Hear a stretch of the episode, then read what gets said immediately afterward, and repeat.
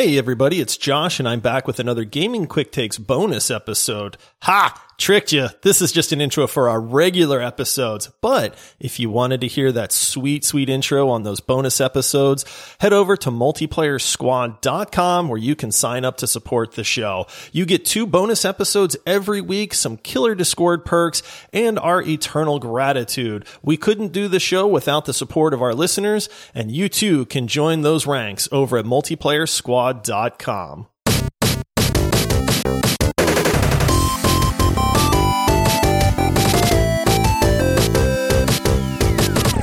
Hey guys, thank you for listening to the Multiplayer Gaming Podcast. We are a podcast run by a group of friends that are all dads. We love to talk about games and we release two podcasts every week. And additionally, if you want access to a third and a fourth podcast every week, you can come support us on Patreon. Check us out at multiplayersquad.com and you can start off support at $5 a month and that'll get you access to those additional episodes and it will also help fund our show. Also, make sure to rate us five stars and leave us a review if your podcast app allows. Today is a deep dive Monday, which means we are going to be spending our entire episode talking about a single game, which today is the critically acclaimed and winner of many Game of the Year awards, God of War from 2018. I am your host, Paul, and joining me, I'm going to cut off your head now. It's Josh. Paul, that intro took forever because I am dying to talk about this game. I literally almost interrupted you. It took every ounce of self control I had to uh-huh. not just jump in while you were doing the intro to the show. I don't know that I've ever been more hyped for an episode. I thought you might just start chanting God of War, God of War. Oh man. Now I will note here that even though we just recently announced that we now have our third permanent co-host, Michael Butler, he is not joining us today because you he's and I had already no, been put. he's already slacking. He's, he's failing us already. No, no. Since Michael just joined us, he was not playing God of War like you and I were in prep for the show. So Michael will join us with our, you know, regular episodes moving forward. But if you're curious as to why Michael popped up and all of a sudden he's not here today, that is the only reason why. All right. Now, before we jump into breaking down God of War, we do have a little bit of housekeeping. We do have two new Patreon supporters that we are so excited to give a shout out to. We've got Andrew Doyen and we also have David Kelly. Both of them are rare supporters, so we really wanted to say thank you so much. We really do appreciate that support. And we also passed the one year anniversary of Ace of Shame supporting us on Patreon. So I know Ace gets a lot of shout outs on the show, but since we've had a whole year of support, we wanted to thank him for that as well. So yes, thank you so much for your guys' support. It really does mean the world. Yeah, it really does. And I don't know if you've noticed, but we've been thanking people fairly consistently for yeah. a while now. This is what we talk about. If you want the best gaming community out there, if you want people that are kind to each other, play games together, recommend stuff, if you want to just show up and lurk and watch conversation because that's your thing, we keep mentioning this, but honestly, the the listeners in the community that we are building and continuing to build are honestly second to none. So if you are, if you've been on the fence about joining the Discord server, or you know you kind of go oh yeah i keep meaning to do that. What are you waiting for? It's honestly an amazing group of people. I cannot imagine like in my mind this is what gamers should be you know, like mm-hmm. I, I hate the toxicity that gamers get labeled as. Some of that is rightfully so. And we are doing our best to try to change that mentality. And there is no more perfect place to see that in action than our Discord server. So the link is on our website. You can click it. It's in the episode description. You can click it. Boom, you're there. Come join us. Have a great time. Meet a lot of other really amazing gamers. I, you, you will not be disappointed. Yeah, I, I think you're spot on with all of that. We really have tried to create our Discord channel to be very similar to the tenor of the show. So it's very friendly. It's very open for people to joke and talk about the games they love. There's, you know, maybe a little bit of good natured debate every now and again, but it's very clean and friendly. It really is just handled extraordinarily well. So come check us out on Discord. And uh, Josh, I think you've got a couple of user left reviews for the show we're going to read. Yep. Hey, the community keeps growing. The reviews keep growing. Uh, it, you know, all of this goes hand in hand to make this the number one best gaming podcast out there. So if you have not left us a review yet, please do. Uh, it really helps the show. And I'm just going to dive in because I know this is going to be a very long episode, and I, be I'm, long. I'm so hyped right now that I just I need to get going here. So, all right, this first one comes in from Gideon Suss, five stars. It's titled "Amazing Podcast with Amazing People." I have been listening since the Rust episode, so around early 2020, and this podcast is amazing. The banter and genuinely funny content is awesome. The hosts are so nice and wholesome. If you like gaming content, I cannot recommend a better or more unbiased podcast for your ears to feast on. Keep up the great work. Also, you guys say Star Wars and Star Trek, but why not Alien? Oh, see, I actually like the Alien series so much more than Star Trek and Star Wars. It's only that there's, for whatever reason, people think they need to compare Star Trek and Star Wars. So we've jumped into that. I do prefer the best Star Trek movies over the best Star Wars movies. But if we're really getting into it, Alien, Aliens, Prometheus, these are amongst my all time favorite movies. I'm all for it. Dude, you and I legitimately had this conversation apart from the podcast, We just did. friends talking the other day. It was like two days ago. It really was. And we actually discussed how amazing the Aliens franchise is. Mm-hmm. So it's so funny that this got brought up because we are huge fans of the Alien franchise as well. Yeah, so I'm I'm Team Alien all the way over Star Trek and Star Wars. Oh, no man. offense to all of our Star Wars listeners, of which we have many who love coming out of the woodwork and talking to me about how much better Star Wars is than Star Trek. But at least we can both agree we love the Alien franchise. Yes, they're phenomenal. So, all right. And then this next one is titled Pancakes Forever. Oh, great! Get out of here. Five I don't stars. want hear it. This is the best thing since the last best thing. I have been listening to this podcast for almost a year and I love it. I have literally laughed out loud at the silliness and I really enjoy hearing about my favorite games and even some games I've never even heard of. The Discord server is great and filled with loads of awesome people. I've made so many friends. I hope this podcast never ends. Huge fan. Keep it up. Oh, what a lovely review. Who did that And come in that, from? that, that came in from I told you I would do it via uh, yeah, Apple Podcasts there. So oh, very nice. yeah, it's uh it's I I mean that's what I was saying earlier. Amazing community and we hope that this podcast never ends as well. Yes.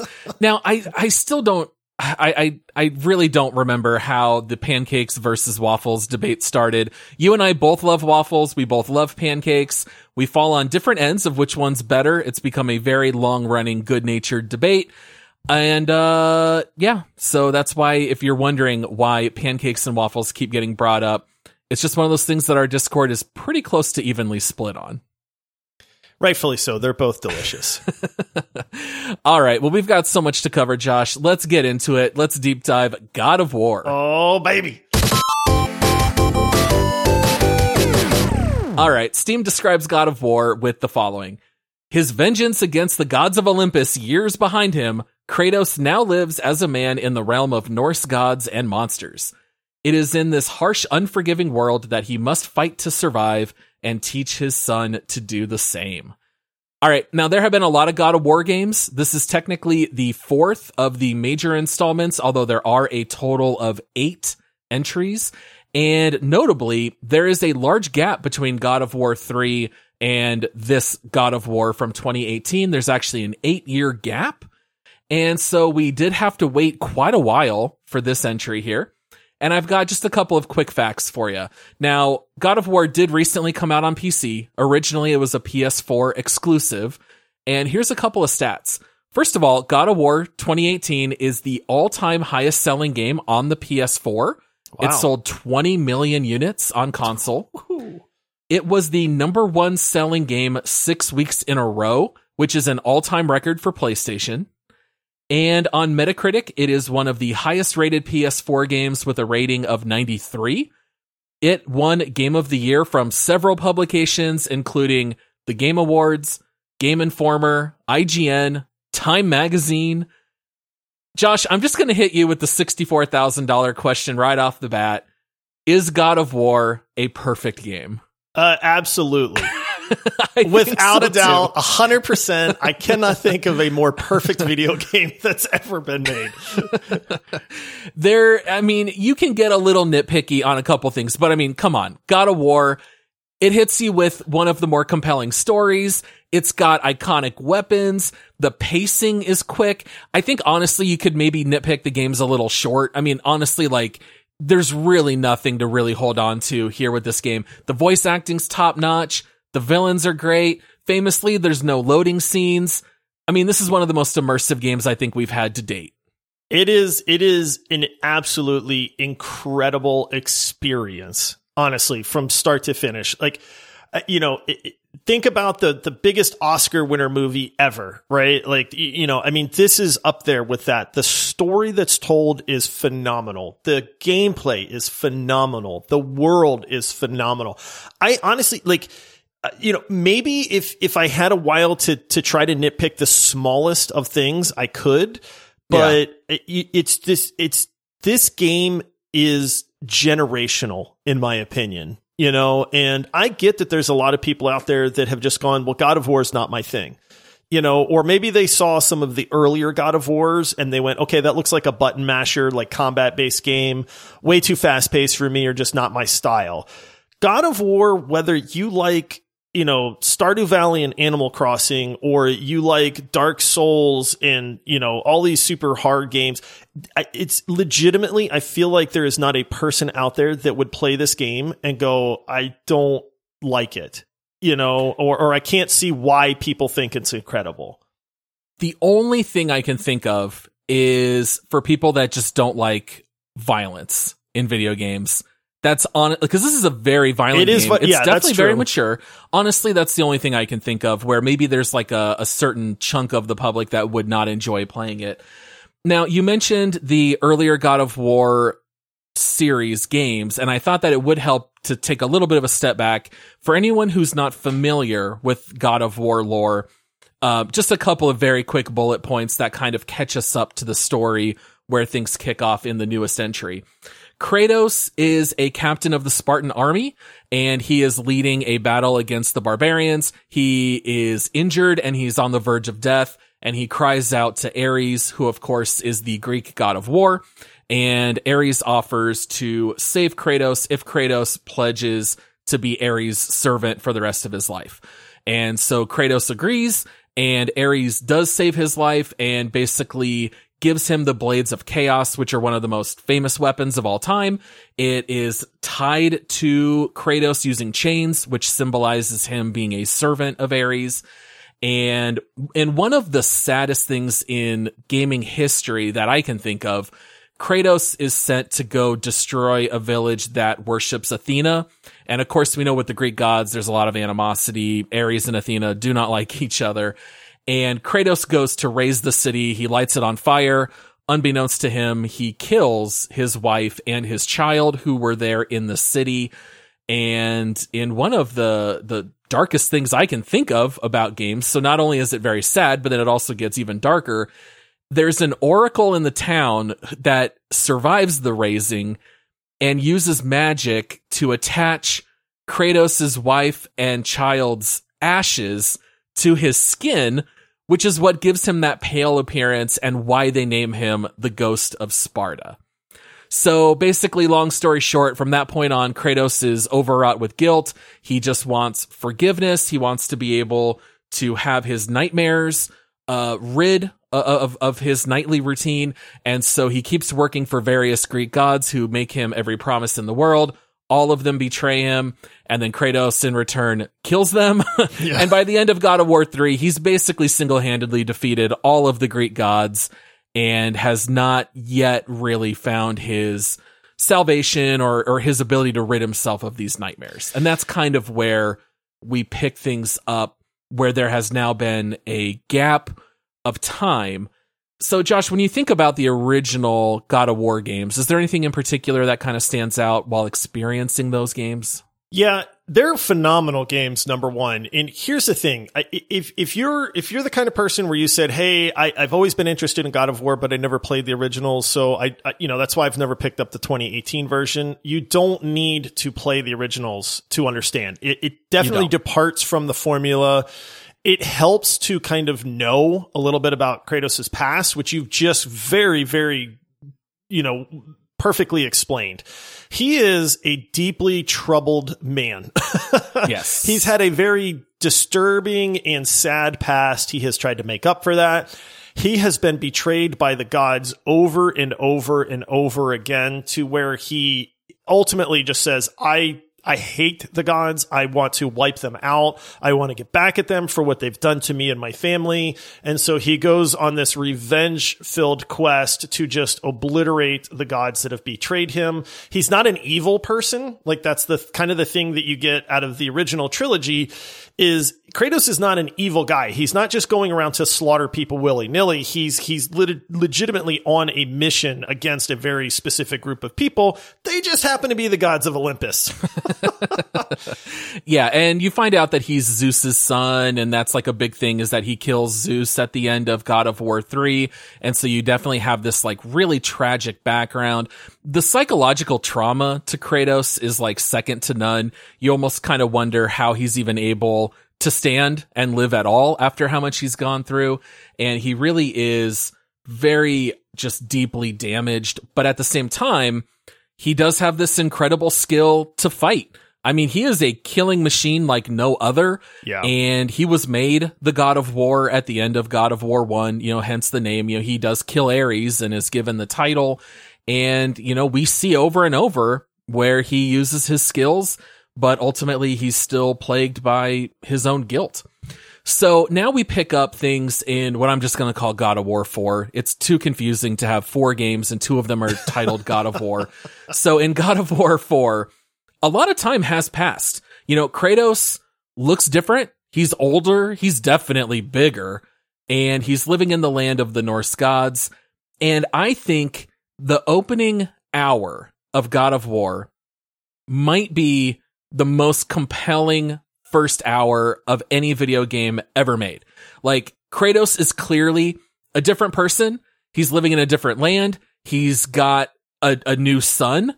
We find out that he had had a wife, but now we are preparing for her funeral. They kind of, kind of just drop you into the middle of Kratos's second act of his life and they don't tell you anything and you just slowly start to fill in the gaps based on all of these different context clues. And I think that it is incredibly effective in setting the atmosphere for this game and what's to come. It does such a good job of getting you hooked instantly. You, you know what I mean? Like, it's like you said, if you were fans of the original trilogy, this new Kratos, this older, you know, calmer, bearded Kratos is a different person. He totally you different. Can, he you can tell he just wants to be left alone. He wants he wants peace or you know just like he wants to live his life. He's got a son now. You get the feeling that his relationship with his son is off. Um, they make that very clear in the beginning like he's a very tough kind of dad that's just trying to teach his son but maybe he doesn't show a lot of love. And so it's like you can tell instantly that something's there. His wife is dead. I mean you're starting off with a funeral pyre for his yeah. wife and you, you feel sad. Like honestly, like instantly you just relate to to Kratos and his son and and the heartache that they've got going on and this life that they're living. I can't think of another game that has pulled you in into that personal like deep relationship so quickly. It's it's it's it's amazing, man. It really, like, I don't know any other way to describe it. I'm with you 100%. And then not only do they get into this personal aspect to where you relate to the characters, it also starts off with one of the coolest boss fights in a video game that I can think of. The, the game starts incredibly quickly. Now, when you start a game, by preparing for a funeral, I know that that sounds like the worst thing to do in the beginning of a game. But this game is just so chock full of nuance and like even glances that characters make at one another, you can definitely tell that Kratos loves his son and recognizes that that his son Atreus needs a lot of uh a lot of help in becoming an adult and to be able to defend himself. But at the same time, Kratos definitely despises the gods. And like one character points out to Kratos, you are a god and so is your son. And clearly that is creating a lot of the conflict for why you're having trouble connecting to him on that emotional level. You know, there are times when Atreus turns away and Kratos reaches out like he's going to touch ah. Atreus. Oh and then pulls his hand back. Dude, do you not cheer? Oh, Are, uh, like in my head, I'm screaming like, put your hand on his back, dude. Just touch him. It's okay. He's your son. He's lost his mom. Like yes. just hug this kid.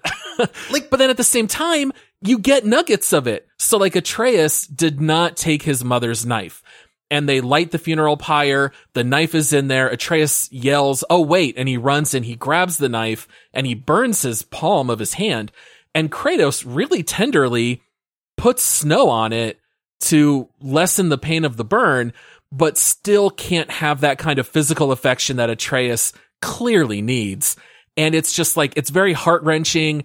I think it's very easy, at least for me, to connect to both Atreus and Kratos. Like there are times as a father when I have struggled to understand maybe the way my kids act or the way that they behave. And I also as a child sometimes had trouble connecting to my father. And so I really can appreciate it. I feel like it's so well written from both sides. I think they're both really fascinating characters. I think one of the most undersold points of this game is how emotional it can actually make you. Like people people view it it's God of War, it's a guy with a giant axe just cutting things in half, right? Like it's just this ultra violent game you know, and yes, there's some elements to it, but I think what does not come across and it makes it so phenomenal is the emotional attachment and the emotional like pulls that this game is masterful at. Yeah. And that really first pops up in this entry because the original games have a very interesting story, but I would not say it's terribly emotional.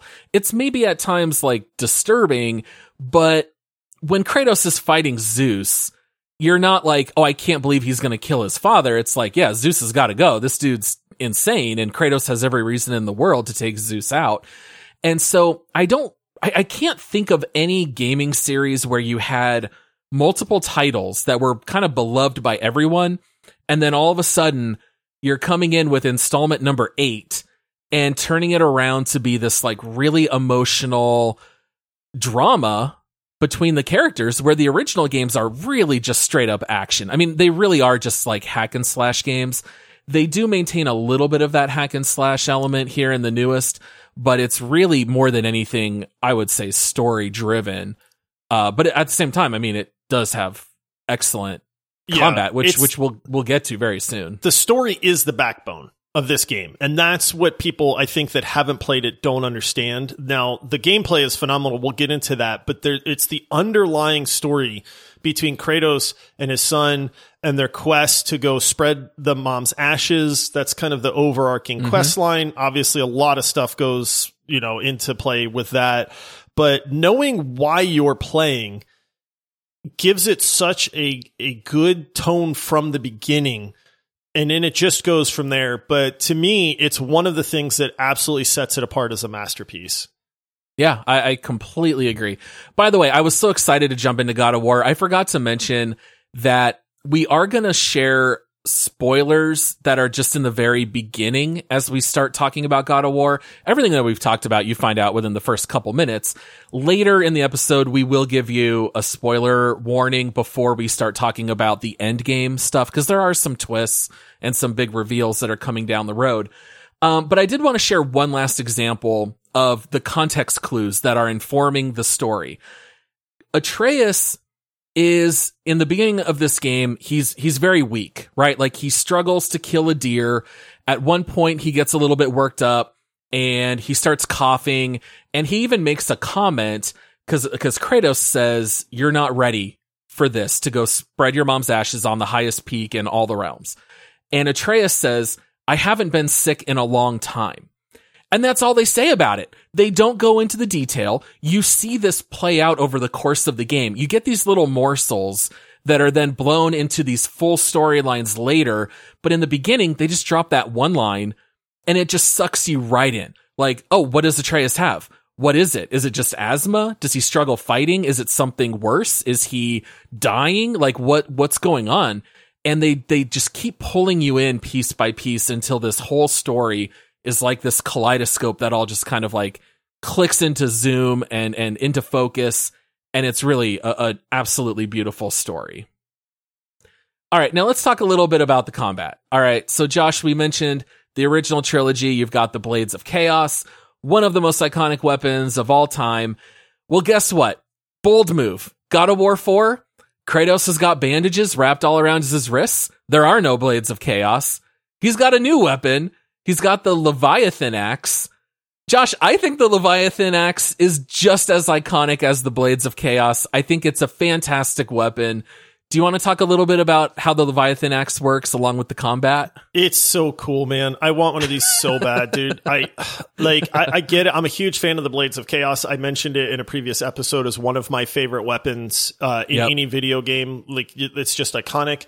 Yeah, all of a sudden it's like Kratos has this axe, and it's not because he's a bearded lumberjack now in this in this new entry. It's like you know he's got this weapon, and it's awesome, man it's the, the the main thing about the Leviathan axe that makes it very cool is you can throw it and then you can recall it like it's Thor's hammer.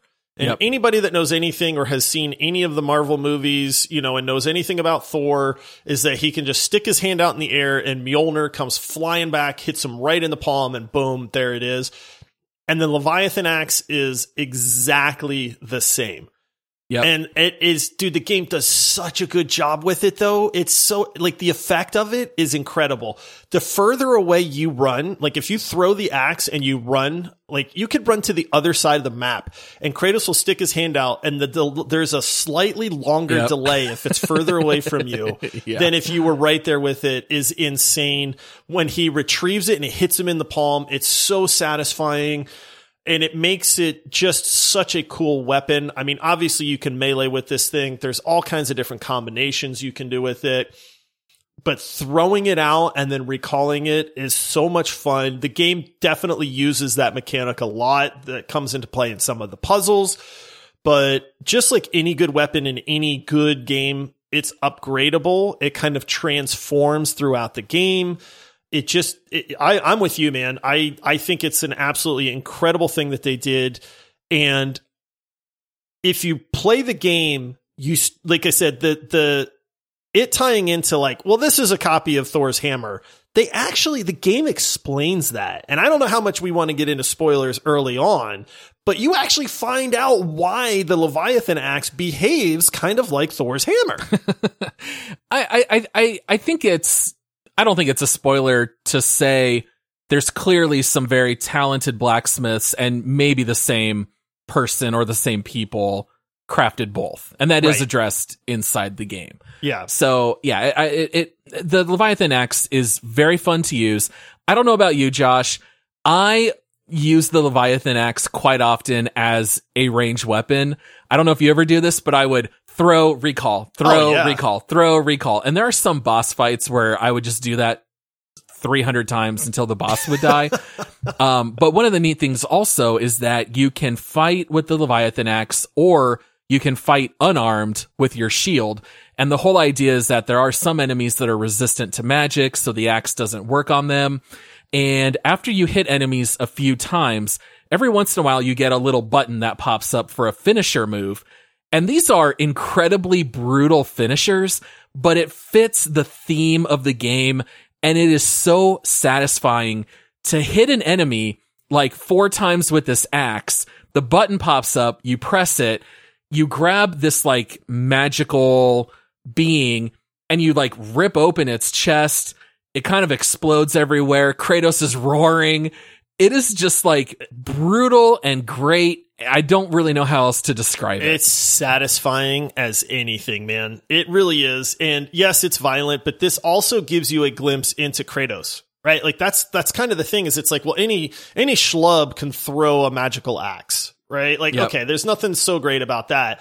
But when you get into the combat, like you said, and you're chaining together these moves, you've got light attacks, you've got heavy attacks, you've got all that stuff. We, I, I you know, maybe we'll get into that in a minute, but when you're just obliterating this creature And then it's like, okay, well, now you get this finishing move and you literally grab him with your bare hands and rip him apart. right? Like that, that kind of shows you like Kratos is bad, dude. This is not like he's the of war. Like he's yeah. a god and you're just some little trash mob, you know, that's in this world. Another time, maybe he grabs him and he spins him around, slams him on the ground and then steps on and crushes his head until it explodes. You yeah. know, like that's another finisher. Like there's multiple different finishers in this game. They're incredibly satisfying. Now they're against what's neat is they're against like fantastical creatures. But what's even better than that is sometimes you fight mini bosses. You know, you might fight a, an ogre or this gigantic troll thing. And then you get to do some amazing, unique finisher against that. And then you just like, you just sit there and you're like, whoa. yeah, super minor nitpick. The the finisher moves do recycle when you do that. So the first couple of times you see it, it's incredible. By the fourth or fifth, it's kind of like, okay, I've already seen it. But there are some moves where he'll take like the enemy's weapon, knock it in the air, grab it, slam it down on the enemy and kill them that way. It's it's so awesome. I mean, it's a very visceral experience in this game. You definitely feel like the god of war. I mean, there's no question.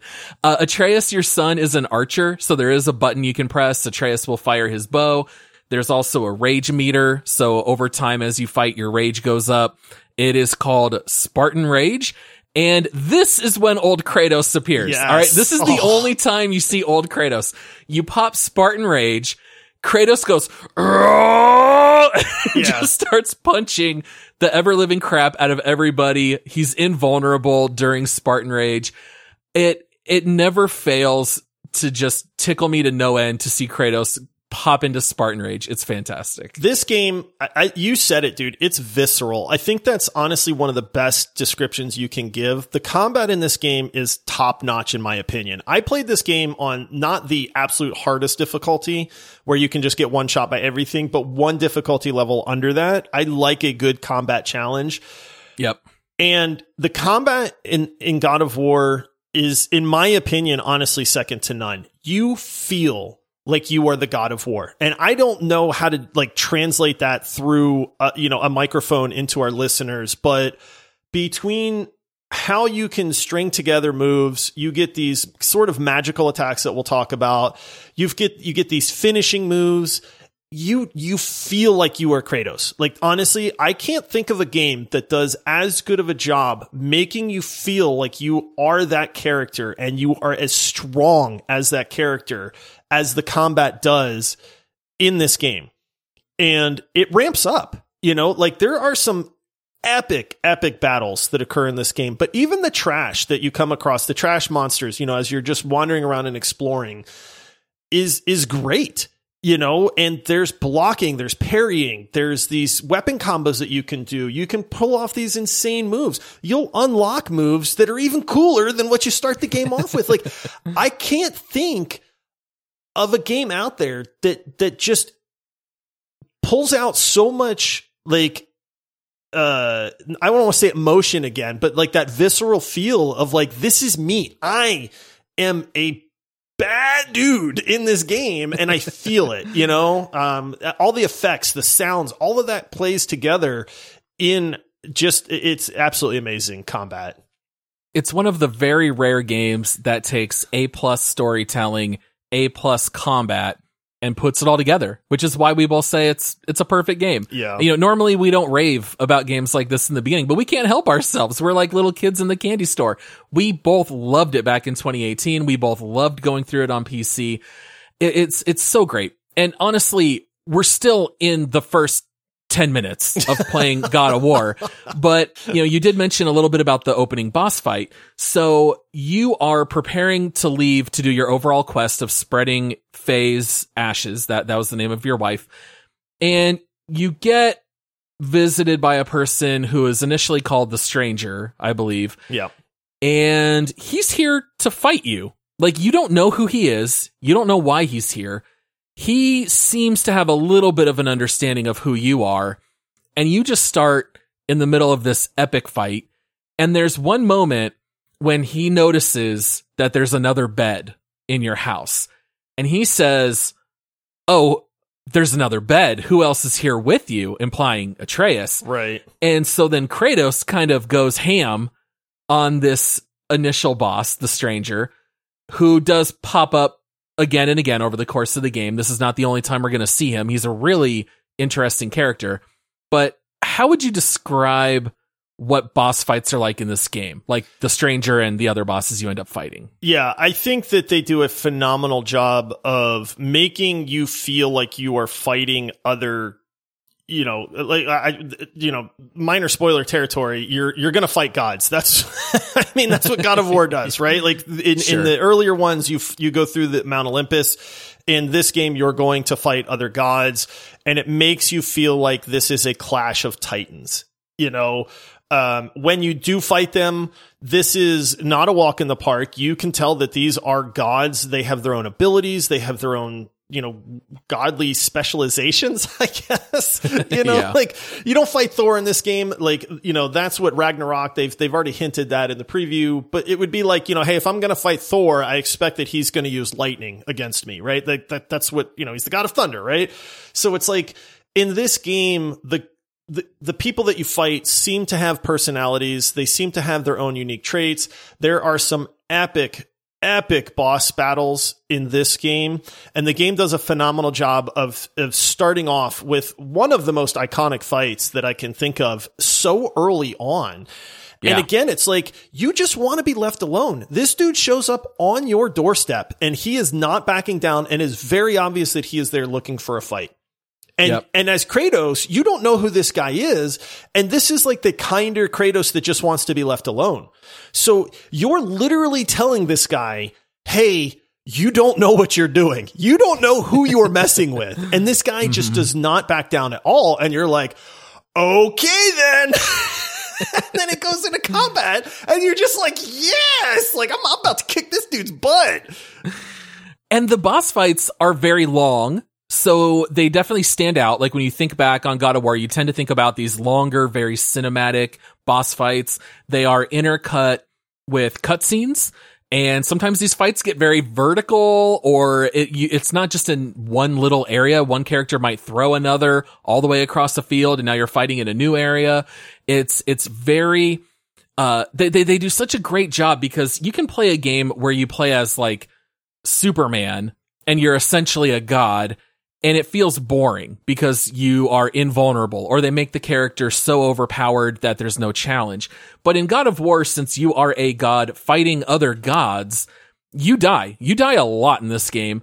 It is challenging at times. You have to learn the fights and you have to learn the moves, but they do such a great job of making it feel like God versus God combat. I mean, it's, it, it's absolutely top notch. Now, the game does have some RPG ish elements. To be honest, they are pretty light. You do earn XP over the course of the game. You use your XP to upgrade different skills or different abilities. And as you upgrade your axe and as you upgrade Atreus's bow, it unlocks new skills that are available. Now, a lot of these skills are as simple as just lowering cooldowns or increasing damage. Sometimes they do give you a new button combination that can perform some kind of special move. So you might unlock something that'll do like AoE damage or you're able to throw your axe and hit three enemies instead of one. And then later you can upgrade it to five instead of three. So it's, you know, it's, it's, it's RPG light, I think is fair to say.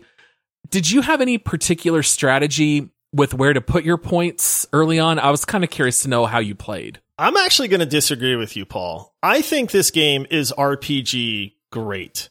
Really? I, like, yes, oh, I totally I, disagree re- with that. I really do because I'll tell you why. Is that I this was my second playthrough, right? I played it on the PS4 and then it came out for PC and I took my time this time. You know, and mm-hmm. I told everybody, hey, I, I, disappeared off the Discord server for like two weeks. Everybody's like, where's Josh? And I'm like, I'm playing God of War. Um, and so I disagree because this game has various pieces of gear that you can get. So you have equipment, you've got your weapons. I spent a very large portion of this game actually grinding uh, gear and fights and abilities. And so to me, you so to to kind of give you an idea, you can get various armor pieces and you can do an awful lot to unlock really high-end armor that gives you a lot of really important stats if you want to try to do some of the harder fights in the game. So you actually have to grind a little bit to be able to do those. You have what are called light runic attacks and heavy runic attacks, which are these really fantastical, over the top, magical type abilities that you can get for, you know, the, the weapons that you get in this game. Um, and they can, you can build out a, a, whole build based off of runic attacks, which is actually the route that I went because I wanted to use these like really strong magical attacks. Um, you get different, uh, like stat points that you can spend. I, I, think that there is a heavy RPG element to this game. Now you don't have to focus on it by any means, but there is a lot of customization in how you build your character in this game. So I think it's a little bit more than just RPG light, in my opinion. If you want to make it that way, like I, again, that's not required, right? Like you can play this game on story mode where the combat is very, very easy. And honestly, you don't have to do all that. But if you want to experience a little bit more of what this game has to offer as, as a whole, I think you really start to delve into that RPG element a lot more. Yeah, I mean, it's kind of like at certain points, they just kind of unlock a whole bunch of new recipes. And if you want, you can go find those mats. Sometimes you get recipes that include mats that you literally cannot get to until end game. Uh, so there is some stuff in there like that. I would still say it's, it's RPG light because you don't have massive skill trees. I mean, this is like you open up a skill tree, you can upgrade either your Leviathan axe or unarmed, or you can upgrade Atreus. I focused, I was kind of like in role play mode when I was doing this. I was like, this kid needs all the help he can get. I put every point I could into Atreus, and if anything was left over, I used those for me. So that was kind of like my whole thought process. I never really got particularly into the unarmed combat. I would really only bust it out when I had to, when you were fighting enemies who were resistant to frost, where literally your axe bounces off their face. Like you got to use something else. Um, so I was kind of curious. Did you put more points into the axe, unarmed, Atreus? What would you do? Are we? Can we get into spoilers here? Because there's one. We, I have to be able to talk about this other piece of equipment. So can can we give a spoiler warning here, or is that uh, later on? Sure. We we we we can all right, let's just start diving into spoilers now. I think most people can probably guess, even if they don't okay. know what's going to happen. Spoiler warning: here. if you haven't played and you're a fan of the series, you might want to just pause right now or skip ahead just a minute or two. But that's your warning. The other thing you get in this game, besides the Leviathan axe, is there is a point in this game where you do get or you go and retrieve the blades of chaos this moment in this game gave me absolute chills. Dude, I was geeking out so hard when this happened and you get the Blades of Chaos and you're like, "Oh my goodness, there they are." And they're phenomenal, right? And and the, the great thing is they don't replace the Leviathan axe, which I thought was such a cool thing for this game to do. They they accent the Leviathan axe and they, they kind of complement it. So there's multiple times where you need to use one or the other. But it's like what I was saying again with the RPG elements is when you get the Blades of Chaos, they come with their own skill trees. They come with their own abilities that you, you need to unlock. You know, they come with their own runic attacks, which are like these really fantastical over the top magical attacks that Kratos can do using the weapons and I just, I thought like it just, this opened up the game even more to me because now you have a second weapon on top of your unarmed combat, on top of the Leviathan axe, on top of Atreus's archery skill tree and stuff like that that you can use. And I felt like it just, it went from, you know, 99 miles an hour to 200 miles an hour because this is partway through the game and it changes the flow of the game completely and then just makes combat even better. Well, yeah, and they complement each other so well, like you mentioned, because the Leviathan axe is much more of a single target, whereas the Blades of Chaos, you're swinging them around you 360 degrees sometimes. So it makes for really good AoE combat. And there's a lot of times when you're mowing down large groups of enemies with the Blades of Chaos, and then maybe you switch to the Leviathan Axe for this boss fight or whatever it might be. There's even some bosses that go through different stages of invulnerabilities. It forces you to continually swap back and forth, which I think is really fascinating. I also loved pumping a lot of points into Atreus because there are times when enemies are blocking you, but Atreus has the enemy flanked. And I can just hit the button, which on PC was F, and Atreus starts unleashing arrows into enemies. Now you can also put points into shock arrows or stun arrows, and when you max everything out, you can basically sit back and mash the F button and Atreus is just raining down arrows left and right. I, I felt like that was like the, uh, story appropriate method to go. I also always appreciated putting points into Spartan Rage like one of my favorite abilities is where you pop Spartan Rage, Kratos just shoves his hand down into the yes, ground, yes. pulls up a boulder, and just chucks it and hits someone at 100 miles an hour. And it's so satisfying to hear Kratos roaring while he's chucking these boulders. So there's, there's definitely a lot of things that you can, uh, you know, tinker with the combat to make it fit your style. You know, absolutely it has RPG-ish elements. I would not call this game an RPG. This is an action adventure game that has some RPG elements. I would not primarily call it an RPG, but there's definitely a lot of customization. Yeah, I don't. So just to clarify, I'm not saying that God of War is an RPG, but what I'm saying is that the RPG elements go beyond what I would say is RPG light. I feel like there is a ton of customization available that falls into that like RPG category. Gotcha. All right. Now, I we both know this episode's oh going oh crazy goodness. long. I'm not I'm not I'm not going to I'm not to start scrapping stuff yet. I want to no. talk about these guys. All right. You've already mentioned a little bit of armor and crafting. We got to talk about the two brothers, Brok and Sindri. All They're right. Great. They they are they're they're brothers. They could not be more different from a personality standpoint. In some ways, they are just as different as Atreus is different from Kratos. Brok is literally blue and has a beard. He's very brash. He's very vulgar.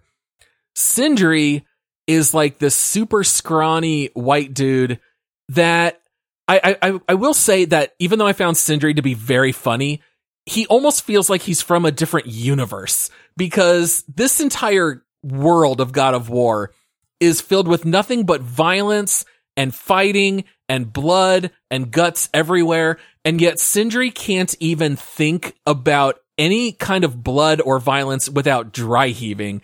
And so he is definitely like the comic relief in this game where he will send you out to get something, but he doesn't want to touch it when you bring it back. And he starts dry heaving and it's hilarious every single time. It really is. It's more of a light-hearted nature in a very serious game a lot of times. Brok does that as well. Brok's a little bit more of the shock factor to me because one of my favorite lines is when he says he says Ragnarok is coming. I feel it in my scrot. Yeah. And then he says it again like 10 seconds later and Atreus goes, yeah, you mentioned that. oh man. Brok just, Brok kills me because he, he's vulgar, man. He, he definitely is. cusses. There is some language in this game. And I think he's the only one that uses profanity. Yes, he is actually. Uh, it, but it just comes out of nowhere, man. And he's so unapologetic for it too that it just cracks me up. So it's very funny because Brok and Sindri are the blacksmiths in this game. Um, you know, you, you learn a little bit about the history of the Leviathan axe. They're the ones that made it. They're the ones that made Mjolnir. So there's the similarity between the two. Um, but they add such a cool dynamic in the characters in this game because there's this whole part of the story where they're apart right? Like they're very mad at each other and you're trying to kind of figure out what's going on. Atreus takes a liking to both of them. Kratos could care less. He finds some kind of annoying, you know, but they can upgrade your gear, annoying. right? Yeah. You know, they, they, they can upgrade your gear. So he's like, okay, I get it. Like they're necessary, but I hate dealing with them. Atreus really kind of takes a liking to them but it's just really I, am with you in that I think it adds a lot of humor to the game that's very needed. It's not out of place by any means. Like it's not like a hey we we have to make a joke so we, we, you know let's throw one in there. It's very natural because of the conversation and these two characters that are introduced. I really I like both of them a lot. I do too. And they definitely have their own storyline, but it feeds directly into the main storyline. So it's not like a side story that's really interesting. It really is integral, but at the same time, it's their own story. I, I, thought that was really handled very well. There is always a little bit of an element where I kind of think like, how are these guys making enough money? Like, who are they selling to? Because God of War is kind of like, you probably only have eight or nine characters in this game that have a name and talk. Other than that, you've got a whole lot of mindless zombie like magical creatures that you're destroying. So, you know, I guess they're just making their money where they will. You do also find out that the Leviathan axe was actually crafted for Faye, your wife, that you're using. So initially, it was actually her weapon that they had made for her. Right. Which I thought was also a really interesting little twist in the story. All right. Now, one last thing that we need to talk about before jumping into more of the storyline elements are the puzzles. Okay. Now, the cynical side of me could be a little nitpicky and say, who is leaving behind these intricate traps and tests to open these chests? But I think they're one of the best things that God of War has to offer you you run across these magical chests that you cannot just open. They have three magical seals. You have to look around. You find these runes. You hit them with a weapon, and it unlocks the seals. Or you might have to ring three bells within a certain amount of time, and then the chest opens.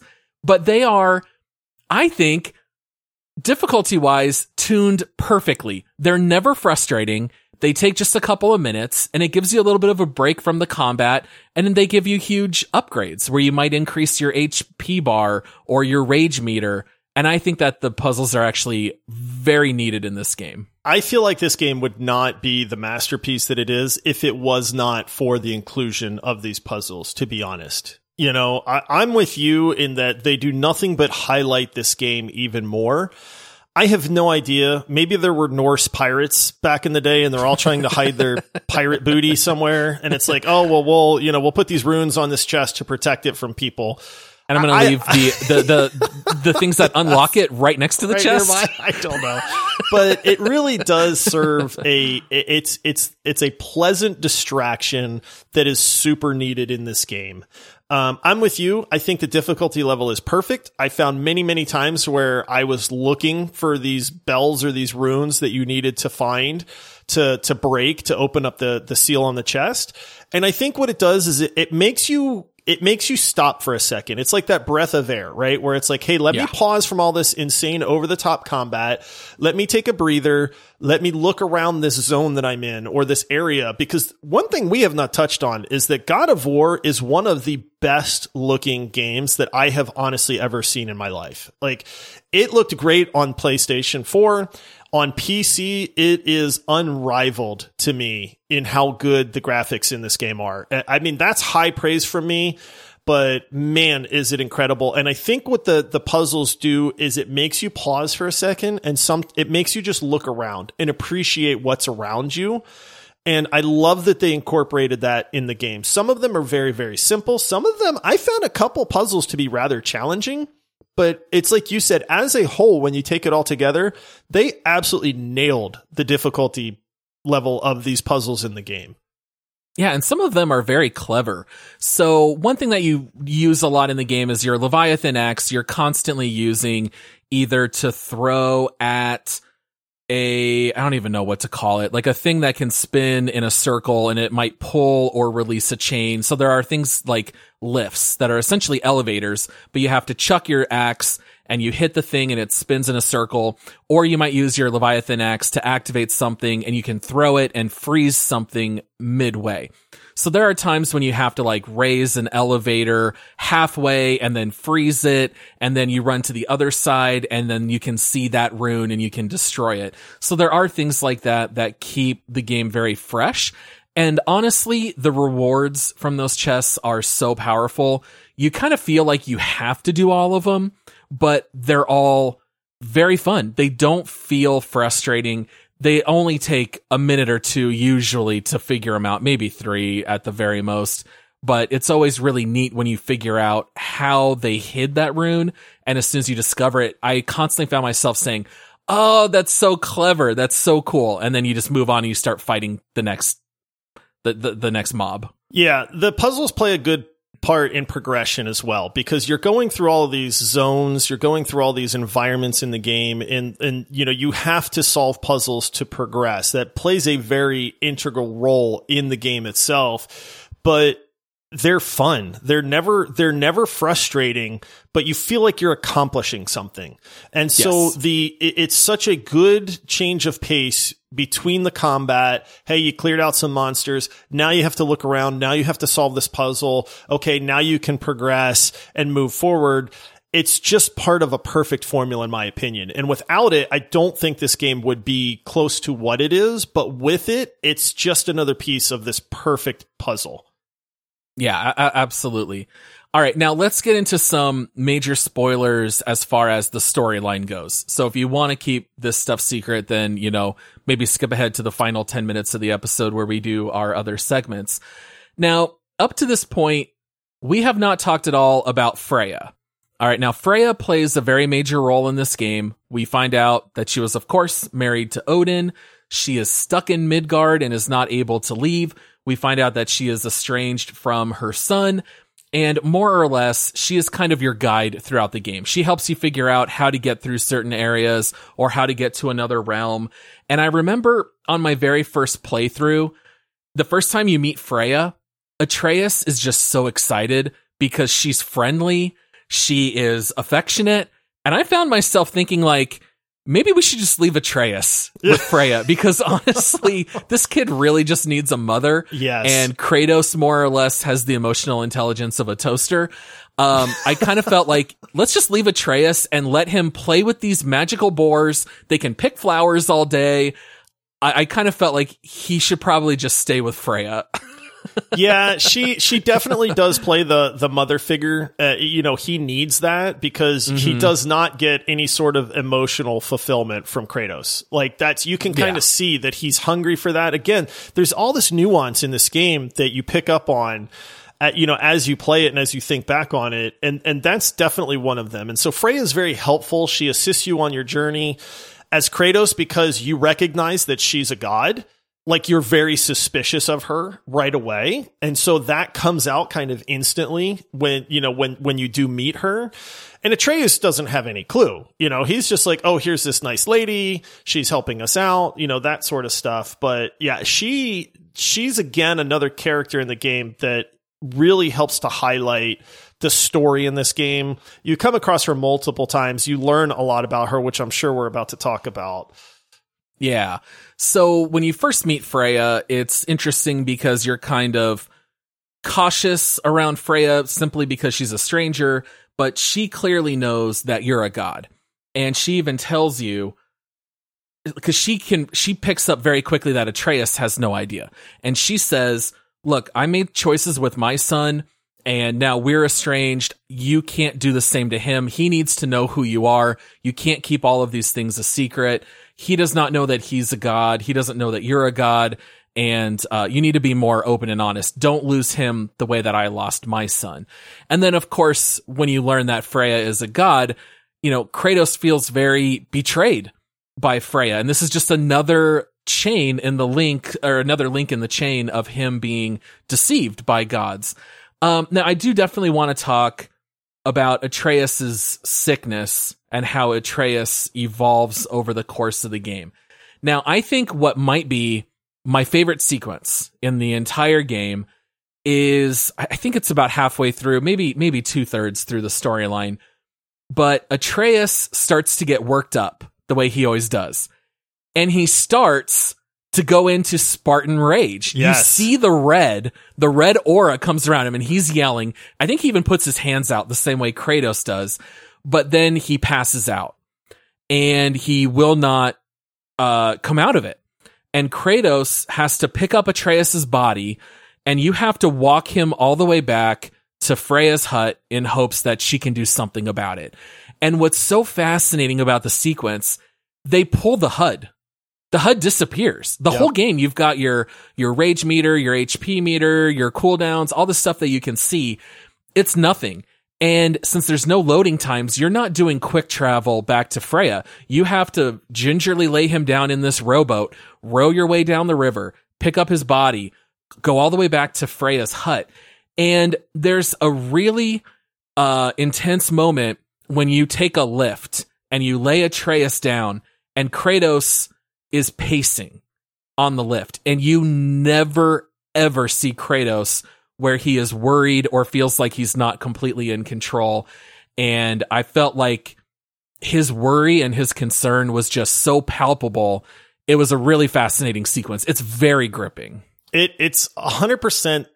It makes you. It sucks you in even more. And honestly, that's one of the things that th- this game is a masterclass in nuance, right? For a game that's over the top, ripping creatures in half and smashing them in the face, right? Like, but honestly, that's like, that's it does the, both the, so well. right. It really does. And the thing is, is like the nuance in this game is top notch and it's like you don't even notice it right like the, one of the huge areas of this game is the lake of the nine and so you, you're paddling around that's kind of the central hub area of the of the whole game and you know, you're paddling around and when you're in the, the, the canoe, when you're rowing and stuff, like Atreus will lean over the side and he'll drag his fingers through the water, right? Or it's like he'll look up and he'll, he'll, he'll, you know, mention something that's up in the sky. Or, you know, later on in the game, you get Mimir's head, right? So Mimir does a very good job of explaining a lot of the lore and stuff like that. And Atreus will talk to Mimir and they'll have this side conversation while you're traveling to the next location. Um, as Atreus matures in this game, his personality changes. It's like you said in the beginning, right? In the beginning, he's sick and he's very shy and he's very reserved around Kratos. And then he, he starts to open up on this journey and you can tell this kid is having so much fun just going on this adventure with his dad, right? But then it's like, but then later on in the game, he becomes a little turd, you know? Well, he becomes a complete turd because you you're finally able to to have him come out of his uh, I guess if you want to call it a coma, uh, but you have to get a certain thing for Freya, which is in Helheim, the land of the dead. Now your Leviathan axe won't do you any good in Helheim, which is why you go unearth the Blades of Chaos. And they've been buried back in his home. And I think what most people would say is that this was the climax of the game, yeah. where he starts to unwrap his wrists, and the game starts playing the old God of War oh, music. So good, dude. And it's just immediate chills up and down yeah. as you hear it come in. And then you end up, you know, taking your blades of chaos down in, into Helheim. But anyway, long story short, uh, Atreus is revived by Freya. She brings him back out of it. But Freya tells you this sickness that he has is basically because he is a god but doesn't know it and this divine nature and this human nature are at war within him and it's having its effect on his body. He needs to know who he truly is or else he's going to keep uh, battling this illness and it's going to take his life.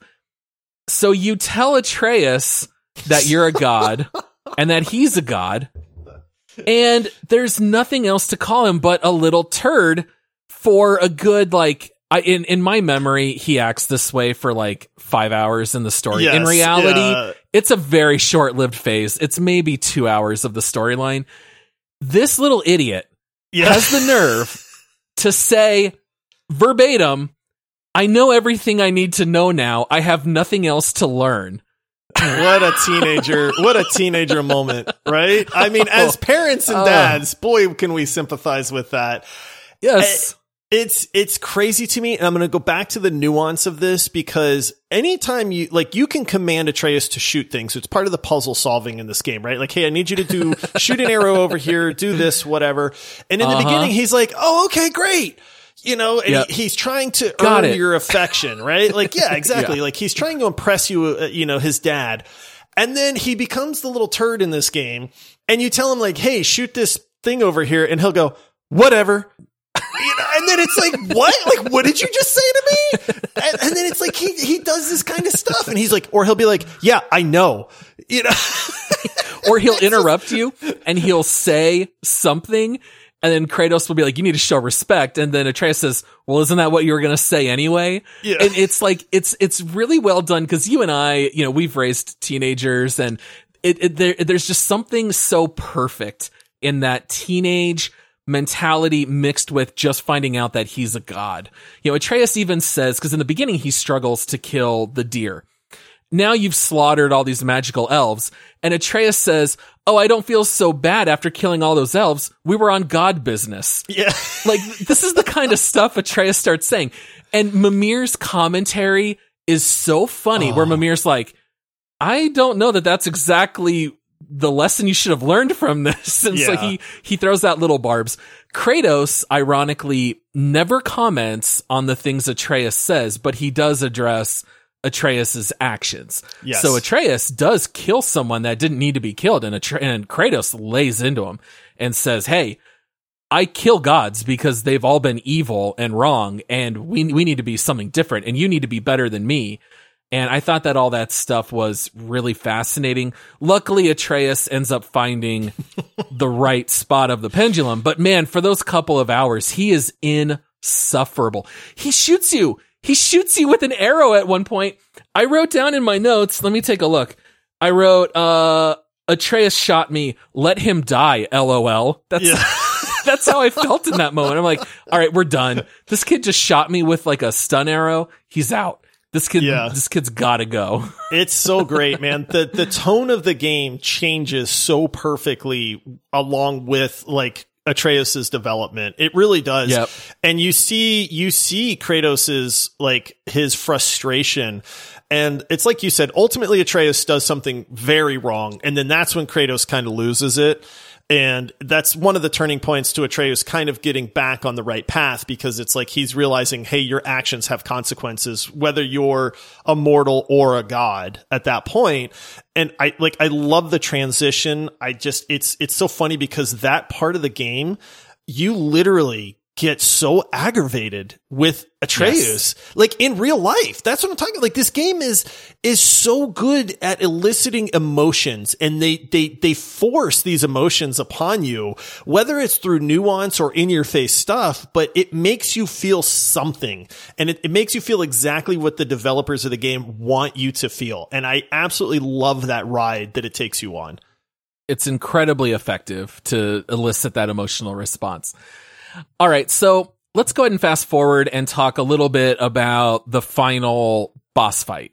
So if you want to call it a twist, I, I don't even know if you can really call it a twist, but you find out that the stranger from the beginning, who is actually Balder, is the son of Freya. Now, I, I say it's not really a twist because this game has like seven characters and one of them is a mom who misses her son and one is a son who's incredibly angry and mad at his mom. Uh, it doesn't exactly take calculus to figure this out. Um, but in the final fight, oh man, I love it. I love, I love just thinking and talking about this. So Freya has been cursed by Odin that she cannot harm anyone. And she has this great love for her son Balder. And she had cursed Balder to be invulnerable but as a side effect of that invulnerability, Balder cannot feel anything. He cannot taste food. He cannot feel anyone's touch. And so he has grown incredibly bitter. But for Freya, this was the way she wanted to keep him safe. Now, Balder, since he's been coming at us the whole game, and he's got his eyes set on Atreus as well, we're not going to let that happen. And so we end up at the end of the game where Freya is there and we're battling Balder and Freya is like the frantic mother screaming, don't hurt my son, don't kill my son.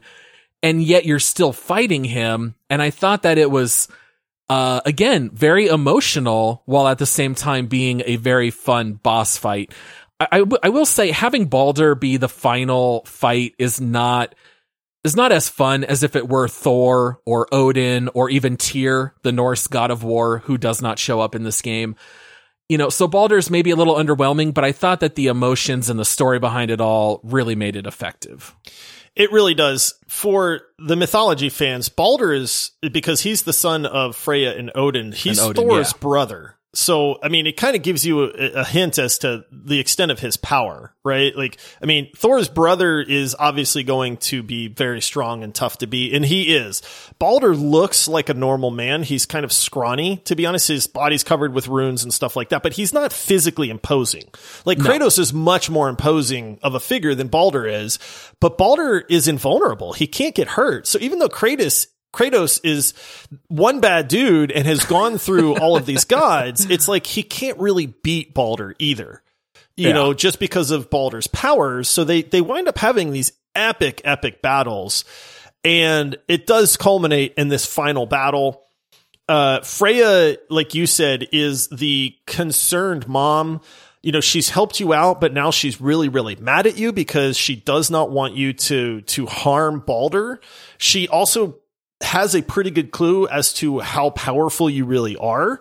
And yeah. so she's worried, you know, like you can tell she has legit fear. And the cool thing is, is like this whole time you're fighting, you're getting your butt kicked, you're kicking butt. Freya's screaming in the background. She's imploring you to please stop fighting each other. At one point, she reanimates this I mean, absolutely monster sized giant who's looming over this fight. I, I, mean, this is Hollywood grade A effects going on in this fight, man. I mean, it's it's absolutely just kind of mind blowing as to how they can, you know, have the scale of this giant looming over you. She's yelling and screaming at you. Atreus is is yelling things at you. Balder's mocking you, and you guys are going back and forth. It, it, like this feels like one of those epic, epic showdowns, right? It's kind of like yep. the duel with Darth Vader between Luke and Darth Vader moments. It's, you know, like these moments that occur where there's 50 things going on at once and you were just absolutely on the edge of your seat at the height of tension, you know, and, and it's like, how is all of this going to play out? And this final fight, while Balder doesn't necessarily make such a compelling villain, the sequence, the context, and every and right, yes, the, yeah, yes. everything that's going on is is incredible. It's it, the the the one thing that I really loved also is the conclusion of the fight. So you've clearly won. Freya is imploring you to not kill Balder, and so you you do relent and you let Balder go, and Freya says uh, something to the effect of like i want you to forgive me. I was just looking out for your best balder. I want us to reconcile. Balder says never. I've waited for this moment my whole life. I hate you with every ounce of my being. And freya says okay fine. Kill me. I won't resist. If this is what you need to be happy in life go ahead and kill me. And balder starts choking Freya. Son of the year moment. And I'm like, my jaw's on the floor the first time I play this. And first of all, I'm thinking, man, every family in this game is so dysfunctional. Right. The brothers, the, the black, blacksmith brothers are dysfunctional. Freya and Balder are dysfunctional. Us and Atreus are dysfunctional. And so then you step in and go, no, this ain't gonna happen. And you kill Balder. And Freya you just saved her life, but from her perspective, you just killed her son. And so she says one of my favorite quotes in the movie. I always love when characters become like incredible poets in all of a sudden the heat of the battle. They hit yeah. you with this monster speech. But Freya, who has been nothing but kind this entire game, turns where she looks very stern and starts yelling, I will rain down every agony, every violation imaginable upon you. I will parade your cold body from every corner of every realm and feed your soul to the vilest filth in hell. That is my promise. Oof. And then she leaves. Is she mad? Do you think? What'd you say? I said, is she mad? Do you think? Oh, is she like, mad? Yeah, you know, yeah. I, I, mean, you I, just was... saved her life, though. That's the crazy thing. Like, that's again, it's just like, what are you doing? I just saved you. Your son was choking you to death, man. But as a mother, you kind of get it, right? Like, she yeah. would rather die and Balder be alive. But I think we know, even if you let him kill Freya, he's going to turn on you. You're going to kill him anyway. So right. honestly, it's like Balder's going to die, but we saved Freya's life. Now we see Freya in the trailers for Ragnarok. I'm sure there'll be a, a boss fight against her. Mimir does hint that she might come around once she calms down a little bit. Um, you know, maybe we need to get Freya a, a, little bit of Midol or something. Yeah. I don't know, but she, I do think that she might turn around back toward the good side. It might be a little bit of that Darth Vader kind of ending yeah. where she'll turn back. Uh, who knows? And then finally, at the very, very, very end of the game, we do finally reach the peak of Jotunheim, which is where we've been carrying these ashes. There's a very sweet moment when you allow Atreus to finally carry his mother's ashes. He's asked you a Multiple good four, times. four or five times, yeah. and your answer is no. I don't trust you to do it. Uh, Atreus has now matured and evolved, and so you allow him to carry the ashes at the very end. And we get some revelations we are told that the giants were not physically giant. That was just a race of people. And we find out that Faye, your wife that died, actually was a giant, which means Atreus is half god, half giant. It also explains why Atreus was so fascinated with giants the whole game. Yeah. It's because that's him. That's, that's his DNA. He's drawn to the giants. And we see that there are murals written on these walls that lay out every detail that has happened in God of War. All of this was prophesied and foretold. Faye knew that you and Atreus would find these murals. This was kind of the whole purpose of the game for why she's brought you here. And then we kind of get like the major reveal where Atreus says, well, the runes written here don't call me Atreus. They call me Loki. Yeah. And that's kind of like the final big reveal of the game is that your son is actually the god of mischief, Loki. Yep, which, you know, is the big twist in the game. This game does have some twists. Um, you know, there's there's some other Easter eggs that are in the game. I we won't talk about those, but if you pay attention, this game hints at a lot more that's going to happen in the future with potentially God of War Ragnarok and things like that. But yeah, the big big reveal in this is that your son Atreus, who you've been with the absolute entire game, is actually Loki, who is a Norse god. You know, and there, that's kind of the thing too, is like, you know, you're the god of war. You came from the Greek mythology side of things. And I don't know how you wound up in the Norse mythology side of things. I think you're trying to hide. And you mentioned something that Tyr is the Norse god of war.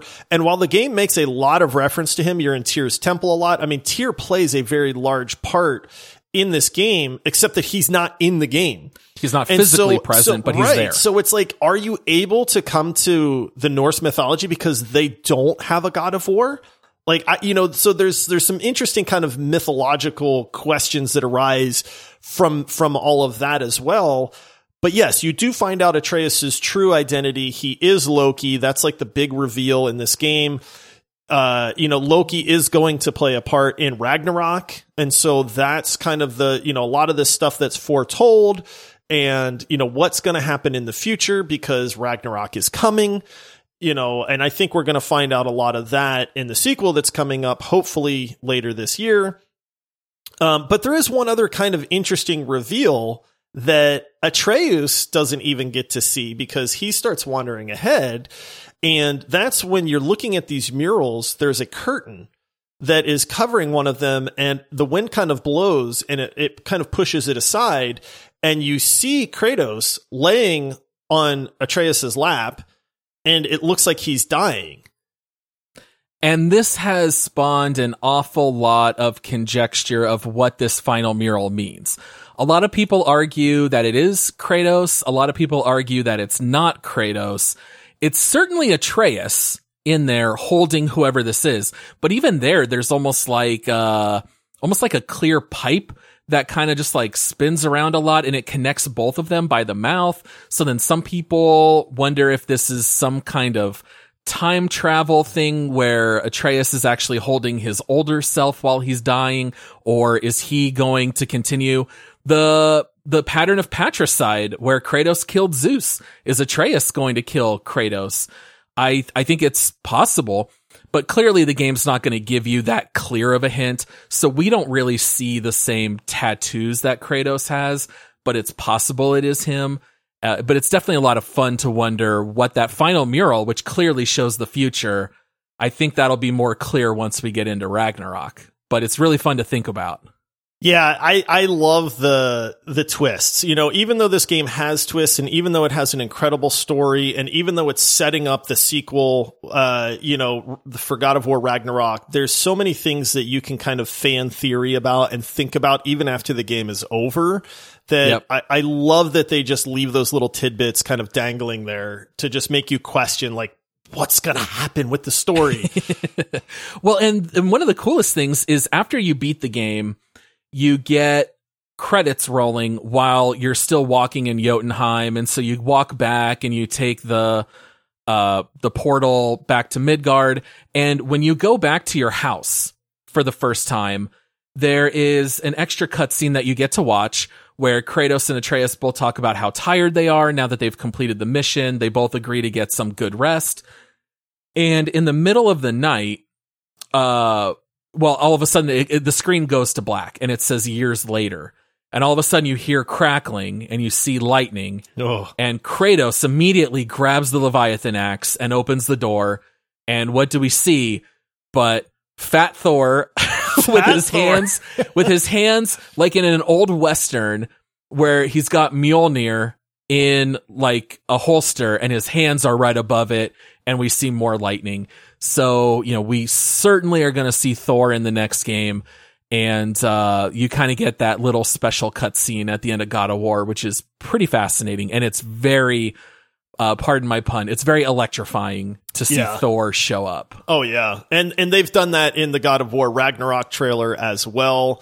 So obviously that conflict is going to be one of the major conflicts in the sequel that's coming up. And I, I can't wait to see how that plays out.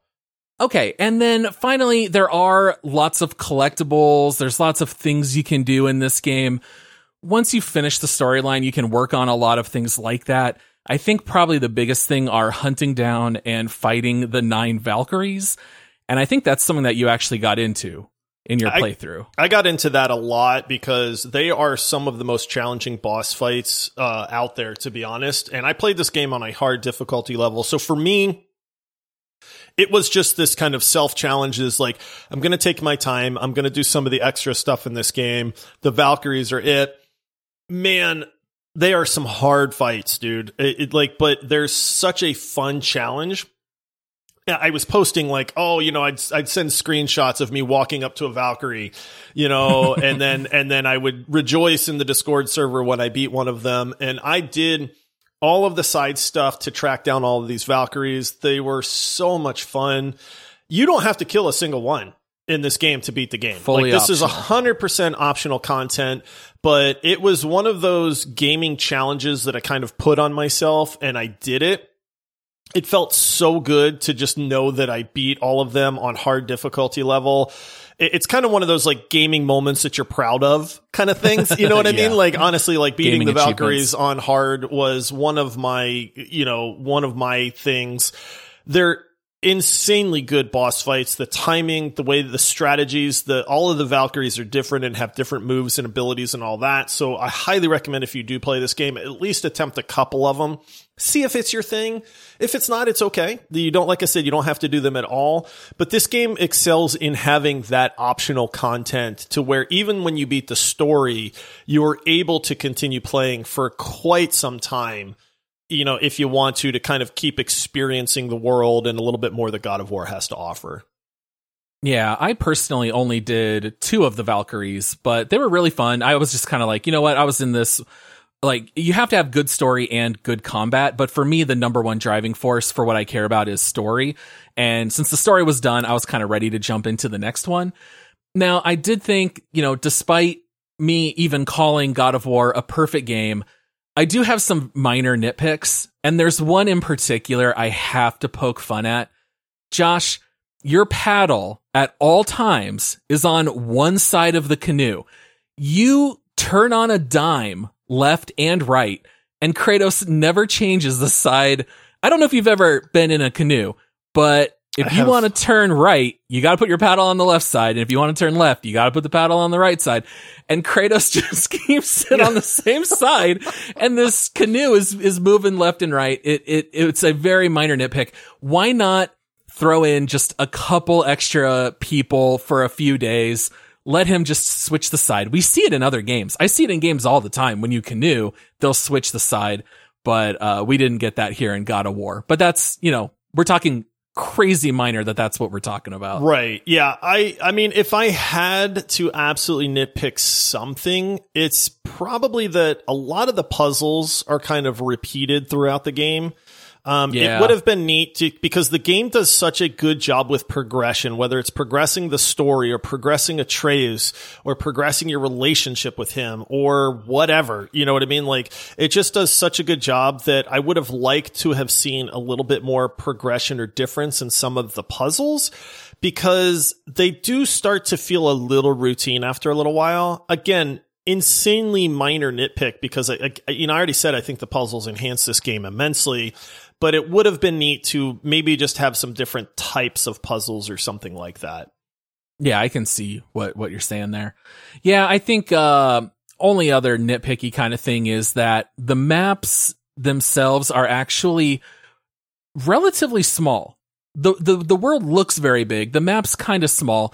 It almost seems laughable that we don't know who Freya is because to get from Kratos' home to Freya's hut is about 12 seconds of running and 20 seconds of paddling a canoe and we're there. It is pretty And funny. so I was kind of like, okay, oh, it, it might feel a little more realistic if this world was just a little bit bigger, but at the same time, because everything is so close, you're never, you're never bored running from one area to another. Everything's very close. You're never running for long. There's really no travel in this game. So it's one of those things where you got to have it one way or another. And I just thought that was kind of funny. Like, how have these two never just run across each other in an open field? They they literally live that close to each other. Yeah. All right. Well, Josh, I did even make a joke before we recorded that we were going to hit the 90 minute mark before getting to community reviews, and we are darn close to that. Let's jump into reviews that other people have left for God of War. All right, here we go. So as we always do, we pick out some reviews uh, off of Steam. I, you know, always try to find a couple positives, a couple negatives, just so that you can get a broader idea of the opinion of this game versus just Paul and I's opinion on it. Um, so I'll just dive in here. This first one is recommended. This person has 98 hours on record, so they have definitely played the game and a lot of the additional content. Uh, this game does have a new new game plus mode as well, so you can play through it all over again with your you know all your fancy armor and stuff like that. Um, but this is a positive review, and it says it's hard to explain the emotions you go through when you experience this game. I'm in my early 40s, and I've played a lot of games during my life.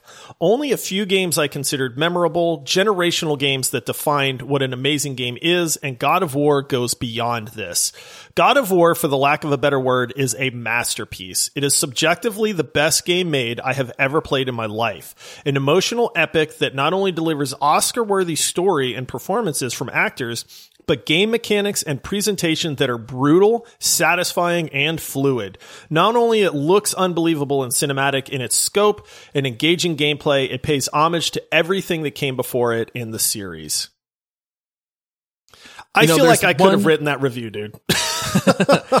there's, you know, the the term masterpiece gets thrown out a lot. It's Famously, true. Cyberpunk 2077 was already tagged masterpiece before it released on Steam. Mm. Like people are ready to always crown the next masterpiece. This game really is one of them. As much as I love the original God of Wars, I would not say any of them are masterpieces. They are very, very good, probably great games. Um, but this one definitely stands apart. And what's even more wild is that it came out the same year as Red Dead Redemption 2.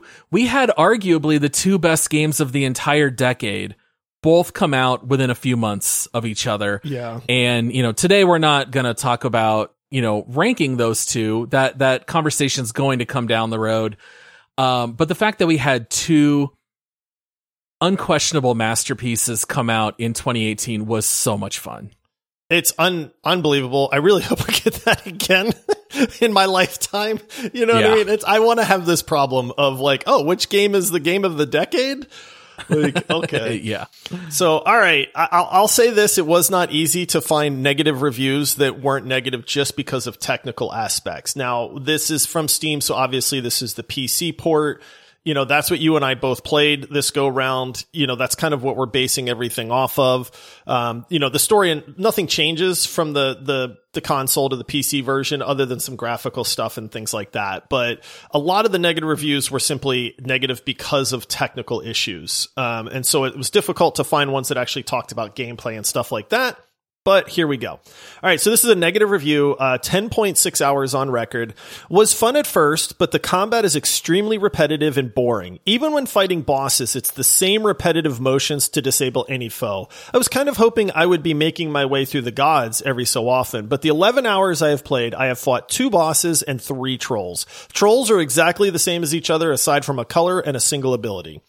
I guess Dark Souls customized combat experience has ruined games like this. If you want to play a movie slash game and hack away repetitive enemies in a repetitive fashion, buy it. If you're looking for something less basic, don't. I can understand saying that there is a level of repetition, but I would never say it's not fun. Like you, I, you kind of you're, you're going to develop the same things, right? Like I I like this ability where I do the AoE freeze move, or I like doing this ability where I spin in a circle. And you're going to do those every time your cooldown is up, but that's the same of every game. Like, that's like saying, oh, what, am I just going to run around with this gun in Halo and shoot people over and over? What else? Right. Like, you know, like that's just what the game is. Right. Yep. I, I agree. I mean, yes, there is some repetition, I guess, but I never found that to be a negative. And the combat was varied enough to me in the skills and abilities that you can equip or decide to use that it's kind of up to you how repetitious you want it to be, I guess. Now the trolls are repetitious because they have the exact same finishing move, and that is kind of like some recycled code. But I don't, I don't fault it for that. Very nitpicky. You're, you're going to have a little bit of that in every game. Right. Yep. All right. This next one is recommended 57 hours on record. Absolutely amazing port. I already played this game on PS4 back then, so I know what to expect. So this was more of a review of the PC port. I have a high end PC and was worried it would still be rough, but I am easily running this at 1440p ultra at 90 frames per second. As for the game, the story is incredible. The world is gorgeous. Characters are very well done along with their voice acting. The combat is intense and brutal. The music is incredible as well. This game is a masterpiece that should be played by everyone. Use DLSS DLSS if you need better frames per second because they did a good job supporting that. One thing we haven't talked about is you know, most games that start on console that port to PC have a lot of issues. Some PC ports are notoriously very, very bad. In my opinion, this is the best PC port I have ever seen in my entire life. It's definitely up there. I mean, I can't claim that I've played many. I have done like Mass Effect, all of the Mass Effects on console and PC and thought they were all great on both. I thought God of War was fantastic on PS4. It's fantastic on PC. It, I had no issues with the port whatsoever. Th- there are some goofy button combinations, like to activate Spartan Rage, you're pressing left shift plus your middle mouse button. It was weird. There were th- a few things like that where I was like, who's coming up with these button combos? But you get used to it after you do it two or three times. But that's not, that's just more of a button mapping thing. That's the, the port itself is perfect. Right. Yeah, I agree. All right. And then last one. This is not recommended five hours on record.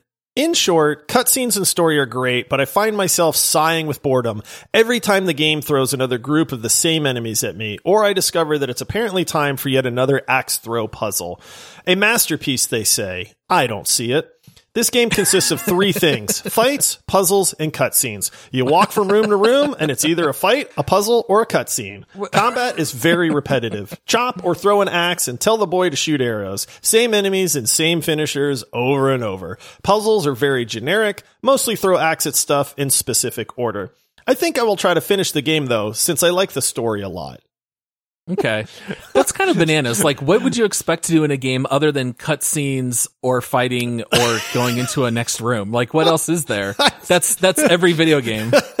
Did why. he want, did he want survival elements? Like, does he want craft? Like, there's even stuff like that in God of War. So I, I don't I, even know what he's looking for. I have for. no idea, dude. I'll be honest with you. Like, it's hard for me to relate to these negative reviews. I do try to like pick ones out that talk about some of the gameplay and stuff like that because, you know, different strokes for different folks, right? Like, I get it, but I don't understand how you can complain about this game is nothing but combat, a story, and a plot. You know, or Yeah. like or like nothing it's but like, that's plot and literally- gameplay. Right, that's literally every game out there. Like I don't know how you can gripe about the fundamentals of video games. Oh, that's funny. All right, Paul. Yeah, that that guy's just on another planet. Uh, yep. All right. So this is where we try to guess the overall score based on the Steam rating system, which is zero to 100%. We know that God of War won a ton of Game of the Years. You and I both know that this is a wildly popular and well received game. So Yep. I have a feeling this is going to come down to a very close guess Yep. by and you or me. uh, I I won the last you won time. last time, so I'm going to make So you I get to guess first. Yep. All right. So user reviews on Steam, zero to 100%. I think unquestionably this is overwhelmingly positive, which would be 95% plus. I don't know that I know anyone that has played God of War and doesn't like it. I'm shooting for the moon on this one, Josh. I'm going 98%. 98%. 98. All right. I guessed 96%, Paul. Oh, okay. Okay. All right. Okay. So we were very close to each other. could we have Uh, our first tie? We've never had uh, a tie. Well, what would a tie be if it was 97? If Yeah. it was right in between? Yeah. Paul, we've got our first tie. Is it a tie? it's literally 97%. Oh. I feel like I win though because you busted. This Isn't this no Price is of Right? Is this No. not Price of Right rules? Dang no, it. no price is right. nice try. Uh, wow, our first tie. We've done how many of these? we have not. 65 or Yeah, something? We've done a lot of them. Um, Wow, well, I guess as tie. reigning champion, if it's a tie, you retain your title. Is that is that our new I, I rule like now that we've had the, our tie? I feel like that's how it goes in most sports, right? I was gonna say, should we should we just both talk over each other? We both introduce. You want to do two two terrible pickup line intros? Sure. All right. One after another, or at the same time. No, at the same time. Let the let the listeners try to figure it out. all right, all right. Let let let's hit that music. Hey there, Lady Hey, Freya. my name's Microsoft. I'm good at algebra. Can I crash I can at your replace place your tonight? ex, and you wouldn't need to figure out why. I'm gonna be honest. I did not hear a word you said, and mine was a terrible math joke. Oh, mine was mine was better. Okay, go ahead. Why don't you tell the people what this segment is? Okay, so this is how we rate games at this point. We're gonna we're gonna basically play what we call make love, marry, or murder. Uh, this is how we rate every game that we do a deep dive on. Make love is hey, this is a great game. It's well worth your time. You know, you're you're gonna fall in love with it, but you know maybe maybe it burns out quickly. Murder is this is probably not worth your money. There was more to dislike about a game than there was to like about it. And marry is we think that this game is absolutely phenomenal. It's a game that everybody should play at some point. There's a ton of gameplay. It's worth the money, you know, so on and so forth. But this one, I, I don't think I've ever had an easier marry in my life, Paul. Yeah, it's it's a marry. This is.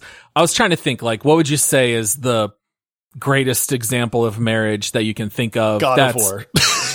it, that's what this game is. Yeah, this is the perfect spouse. They're attentive. They're perfectly healthy. They understand your needs before you even speak them. They're supportive. They're the perfect match for you. Like you could not ask for a better spouse. This is also the easiest marry that we've ever had. Why belabor the point? right. Yep. Quickest make love, marry, murder section ever. yeah. Marry, marry, done. Marry, yep, Check the box. All right. Well, Josh, time for our last segment of the show. Let's go to the leaderboard and see where this game stacks up.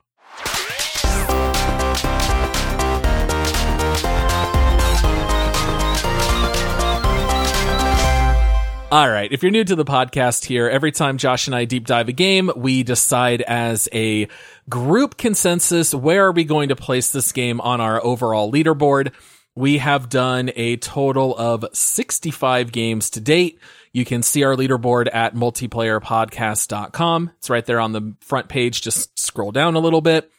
Uh, Josh, I think since we're both marrying this, the fact that we both love it immensely, I think it's absolutely in the top 10. I know a lot of people have asked us, is there ever a game that's going to crack your top four? Because we have famously said Overwatch, Apex Legends, Rocket League, and Rust are kind of like the Mount Rushmore that we've had where we have not had any game compete for quite a while. Is this going to be our first game that can compete in the top four? Paul, I'm going to put this out there. I, this for me is number one. I, I, I, I mean, I'm not to you. rock the boat, but having played it on PS4 back when it released, having played it on PC, I loved this game even more the second time I played it, which is unheard of for me. I generally do not ever touch a game once I'm done with it. It only served to reinforce to me that this game is video game perfection. I cannot think of a game out there. Now, everybody knows I love The Witcher 3, and I've said, hey, that's one of the best video games ever made. I'm putting it on record, dude. God of War is the best video game ever made. you know? I'm absolutely not with you on that, and I'm already cringing when we talk about Red Dead. Um, my my my my nitpick with God of War is when we're talking about those top four: Overwatch, Apex, Rocket League, Rust. You have unlimited content. You can literally play those games forever. Now you might you might not enjoy it as much over time, right? There's seasons when we don't touch some of these games for a very long time. I think God of War is absolutely a perfect game. I think you could make an argument that it doesn't belong in the top spot, but I'm going to argue that it does. I I don't I don't have any complaints from minute 1. It is it, you it it's top storytelling, stop top gameplay. It's an A plus all around. I mean, what can you not love about God of War? It's all fantastic. I can't wait for the next one. I am nowhere near saying it's the best game of all time. I think this game is, it's like an open world, but it's very much a linear gameplay type of game. I think it is limited, but I think that's part of what makes it all perfect. They don't try to bite off more than they can chew. There's nothing compared to like the open world of GTA 5 or Red Dead 2 where you can literally sit back and just watch NPCs and it's like you get to watch all these cool interactions. There's nothing like that in God of War, but for what it does, it accomplishes all of it beautifully. I have no problem putting it number one. Are we really going to have a new number one, Paul? Because people said it would never happen. We came a little close with Valheim with how we much we loved it, but even then we were kind of like, no, that's not on par with like Rust as much as we love Valheim. Yeah, but this is this is this is as good of a single player experience as you can get. That's the thing. Like when it comes down to ranking God of War against something else, it's never taking anything away from God of War. I can argue that another game is more ambitious. Maybe they've tackled more and they've done it all so well that it's just as good. I would never take anything away from God of War. It's it's a perfect game. I've, I've I, said that like four times. I but it's true. It really, really is true. I, I, you and I don't always agree on stuff, you know, and, and especially when it comes to melee combat, which God of War is. I think not that, the way I play, Josh. Right. not the way I play. Three hundred axe throws. it is all axe throws and Atreus. Well, Paul turned this into a ranged combat game, but the fact yep. that you can do that, right? You played it the way that you wanted to play it, and it was possible which just goes to show you why it's such a great game. Lock it in, Paul. I'm with you 100%. I'm so glad we agree on this. I know there may be a debate coming up later on down the road. We'll I was see. going I was going to say uh, we we have already well maybe we haven't talked about this on the show, but let's just say there will be a future deep dive on Red Dead Redemption 2 and I just found out this week that Michael Butler started and did not finish Red Dead, which means I'm already going to be sad knowing that Red Dead is going to end up below God of War. I actually had the opposite experience of you.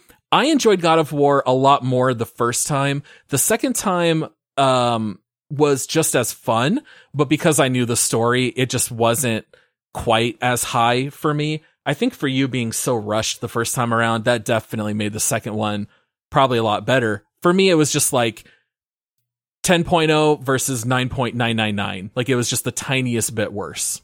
Yeah, I I noticed a lot more of that nuance that we talked about this episode, a lot more in my second playthrough, which really helped me appreciate all of the little things that went into making this game as incredible as it is. Yeah. Now on the leaderboard, should I call it just God of War, God of War 2018, nah, God, of War, God 4? of War? Because it's technically just God of War. I think people will understand we're not talking about the original that came God of out. War 1. Yeah. All right, perfect. Then we'll lock it in. We've got a new king of the leaderboard, at least for now. Uh, a little part of me did feel like trolling you just a little bit, just to give myself a little bit of buffer for Red Dead. Like, no way, Josh, it's not multiplayer. this should be number five. Eh, but let's let's be completely honest. I'm fully fine God of War being number one. It deserves it, man. They did such a phenomenal job with that game. And this is not recency bias because we both played it four years ago. And this is kind of funny that just recently we have a new king of the leaderboard and a new slum of the slum leaderboard. Of the, leaderboard. Is that the dredge? Is that dregs yeah. of the leaderboard? so we now have God of War at number one, and we have Battlefield 2042 at number 66 now as our lowest game. All right, so that's all that we have here for today. Our next deep dive is going to be Lost Ark. And we are very excited to talk about that. So many things to get into for Lost Ark. Having another MMO, what a blast. Can't wait to talk about it next time. Well, not next episode, but that'll be two weeks from today. And of course, as always, our next episode will be on Thursday for This Week in Gaming. Come check us out on Discord, link in the episode description. Check us out for our Patreon at multiplayersquad.com. Make sure to rate us five stars. And if you want to interact with us on social media, come hit us up. We are everywhere at multiplayer pod. All right. Thanks so much to everyone for listening. We'll see you all on Thursday.